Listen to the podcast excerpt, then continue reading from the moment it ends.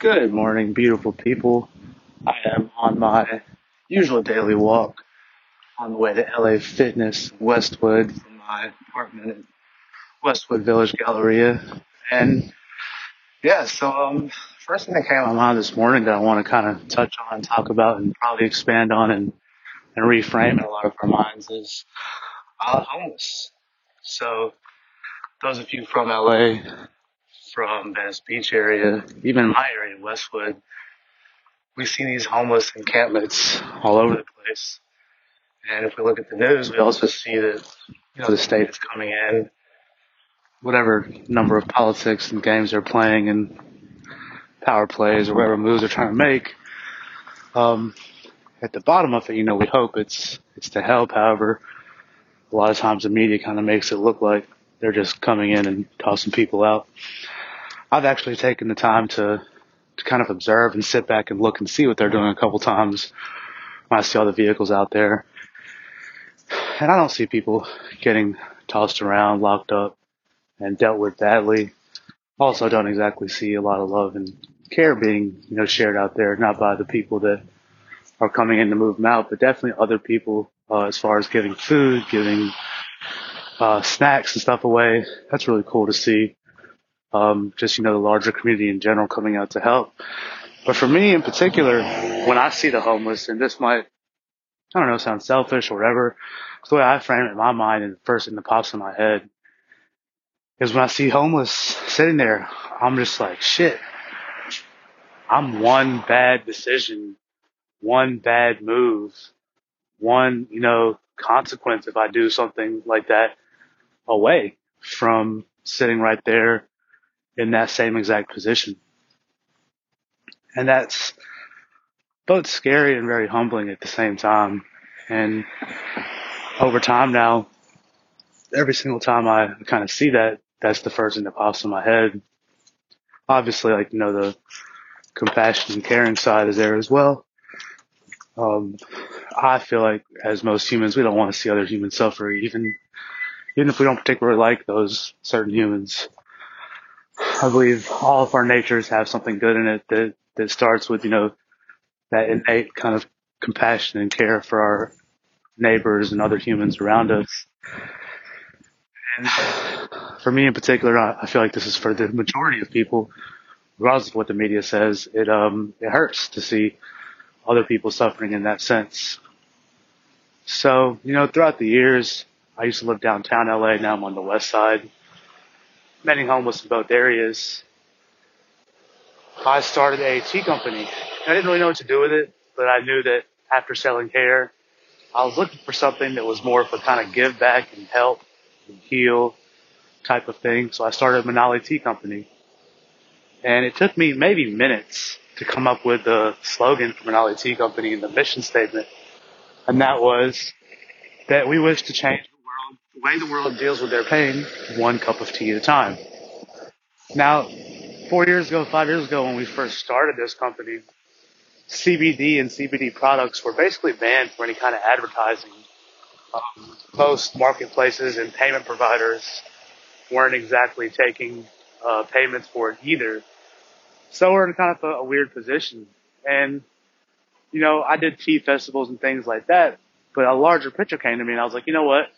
I can grab some tea, I can grab some water, and I can basically go out downtown Skid Row, North Hollywood areas, and just distribute this stuff for free. And what I started doing in basically just a sense to help out and to give back, um, I learned a whole, whole lot from it. And one of the biggest things I learned was the reason I think what I do now about how we're one step away from that is some of the people I talk to. Uh, I met this one young lady near the exit off 101 and Hollywood Boulevard. When I walked by her tent and I was, you know, saying water, food, um, I looked in, I peeked in and she was standing outside of it and she had like all of her makeup lined up and, you know, different things like perfectly in an organized fashion inside of her tent. And I don't know why, it just, it intrigued me. I was like, you know, tell me what's going on. Like, you know, where, where'd you come from? Like, how, how are you here right now, etc. And she was like, man, I had a, a roommate and a regular job and everything was okay. And then, uh, you know, one day me and them got in an argument I had to leave and I quit my job at the same time and, and my family's far away and, and here I am. And I was just, wow, like su- such a complex, you know, human story. Also at the same time, so simple. Just a couple, not even bad choices, just fateful or, you know, the way things supposed to happen kind of, kind of moves in times and situations and circumstances. And that's where she ended up. And she was sober. You know, I, don't feel like that, especially people that are out there and that have the ability and the blessing to, to not, you know, turn to drugs and alcohol. I think that they have, they know that they're in a temporary situation. They'll make it out of it. Oh, but all the more. That's, uh, that's kind of what I get from it is just like, you know, we're one step away from it basically. And I know it sort of sounds like my past, like as a, as a kid going from boot camp to boot camp to jail to prison to near death and this and that. It almost sounds like a survival mode type of mechanism and, and hustle that I keep within me. And granted, that might be partly true. And that's a part of me that I accept and love now because it has actually allowed me to progress greatly in all business aspects of my life, uh, financially, you know, even, even socially somewhat. So, you know, I'm definitely grateful for it. Um, and I also see how it could be almost like a, a revert to something more that's, you know, along the lines of survival mode. But, um, yeah, that's why, that's why I started this podcast actually is just as someone who graduated a philosophy major, as someone with a life story like we all have, um, and as someone now turning into introspection and looking to help and heal with that life story, uh, I just, I find it so cool to see how many small topics we can just find expansion and growth in, you know, um, such as just like homeless. Um, do I know what to do to solve the homeless epidemics and the issues? No, not necessarily. Do I have a, a grand plan or idea? No. Um, I do believe that we live in a world of abundance, and in America especially, we take a lot of that for granted. Um, you know, as everyone saw when, when COVID came along, there was a surplus of money and different things were able to happen. And suddenly, um, you know, why can't that be the norm? Why can't we give some of these vacant housing and buildings and, and somehow make that work financially for the landowners, for the, you know, leasers, leasees, everyone to make it work for the homeless, you know, to make it work as temporary housing to get people back on their feet. Um, from the homeless I've encountered, most of them just need a stepping, a level, you know, a step ladder. They need to get to the next step and then, you know, they have the mentality of, of work, hustle, and drive in them, uh, which, you know, can always be raised to higher, higher vibrations as they are able to kind of slowly move up that ladder. so if we can do something like that for them, that would definitely be helpful. I do see like the small homes in LA being built in you know, small spaces of land, and I, and I love that. I think that's great. I think that that's definitely one of the stepping stone things I was talking about uh, for them. So yeah, I mean, if anybody listening in has any kind of comments or ideas and stuff, you know, this is why, you know, this is what social media is for.